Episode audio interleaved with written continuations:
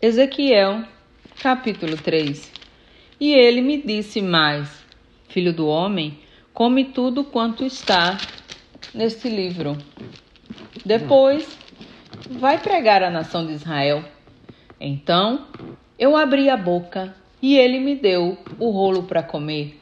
E acrescentou: Filho do homem, alimenta-te deste livro que estou lhe dando e enche o teu estômago com ele. Em seguida, eu o comi. E eis que seu paladar em minha boca era doce como mel. Logo depois, ele me ordenou: Filho do homem, vai agora mesmo à nação de Israel e prega-lhes as minhas palavras. Afinal, não estás vendo, não estás sendo enviado a um povo estrangeiro de fala incompreensível e língua difícil de se entender, mas sim a casa de Israel. Também não irás a muitos povos de fala obscura e língua complicada, cujas palavras não possas compreender. Se eu te enviasse a estes, com certeza te dariam muito mais atenção e te ouviriam.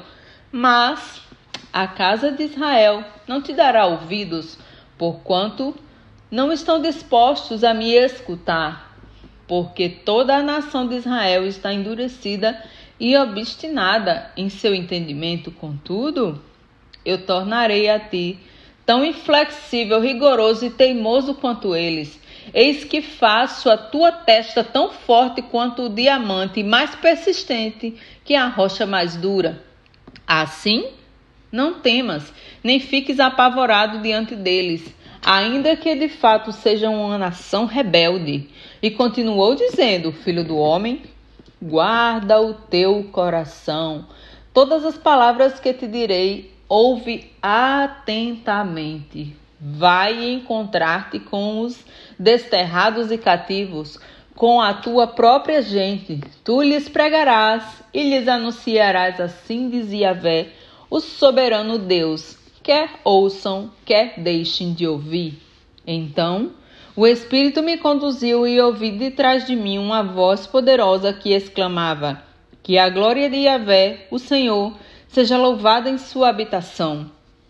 E ouvi o grande ruído das asas dos seres viventes, roçando umas nas outras, e atrás deles o forte barulho das rodas ao lado deles, e o som de um estrondo impressionante. Então, o Espírito elevou-me e tirou-me de lá, com meu espírito cheio de amargura e indignação pelo pecado e com a forte mão de Yahvé sobre mim.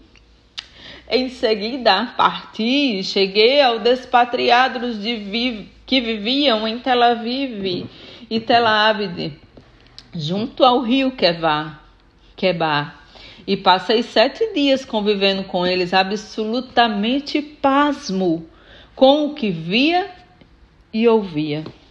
Ao fim de sete dias, a palavra do Senhor veio a mim nos seguintes termos: Filho do homem, disse ele, eu te constituí sentinela sobre a casa de Israel.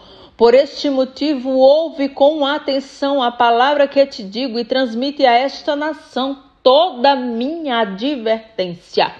Quando eu falar ao ímpio, certamente morrerás. Se não o advertires e não disseres nada para preveni-lo sobre seu caminho errado e danoso, a fim de salvar a sua vida, aquele ímpio morrerá por causa da sua própria malignidade.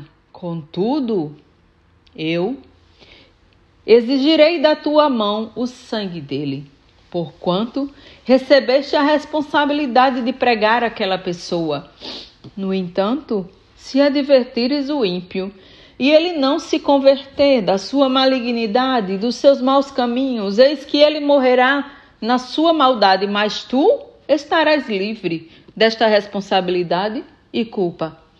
Do mesmo modo, quando um justo se desviar de sua justiça e praticar o mal, eu, e eu colocar diante dele uma pedra de tropeço ou uma situação perigosa, ele morrerá. Caso tu não o tenhas advertido quanto ao pecado que cometera, nem as atitudes justas por ele realizadas serão levadas em conta. Entretanto, para mim, tu serás o responsável pela morte dessa pessoa. Se, porém, tu orientares o justo para que não peque, e te der ouvidos e não voltar a praticar o pecado, com toda certeza esta pessoa viverá. Porquanto recebeu bem a advertência, e tu livrastes a ti mesmo desta culpa. E assim a mão de Yahvé esteve ali sobre ele. E ele ainda me ordenou: Levanta-te e parte em direção à planície, e lá no vale falarei novamente contigo. Sem demora, me levantei e desci ao vale, e a glória do Senhor estava ali, como a glória que contemplei junto ao rio Quebar. Diante da sua presença caí com o rosto em terra. Entretanto, o Espírito entrou em mim e fez com que eu pudesse me sustentar em pé. Então ele me ordenou: Entra, pois em tua em tua casa e tranca-te. Porquanto o filho do homem serás amarrado com cordas. Ficarás preso e não poderás sair para pregar ao povo. Eis que farei a tua língua apegar-se ao céu da boca, para que fiques em silêncio e não consigas repreendê-los, ainda que façam parte de uma nação insubmissa. Todavia, quando chegar o momento de eu falar contigo, abrirei a tua boca e tu lhes dirás: Assim diz o Senhor, soberano Deus. Quem desejar ouvir, ouça, e quem não quiser, não ouça, pois essa gente é mesmo parte de uma casa amotinada.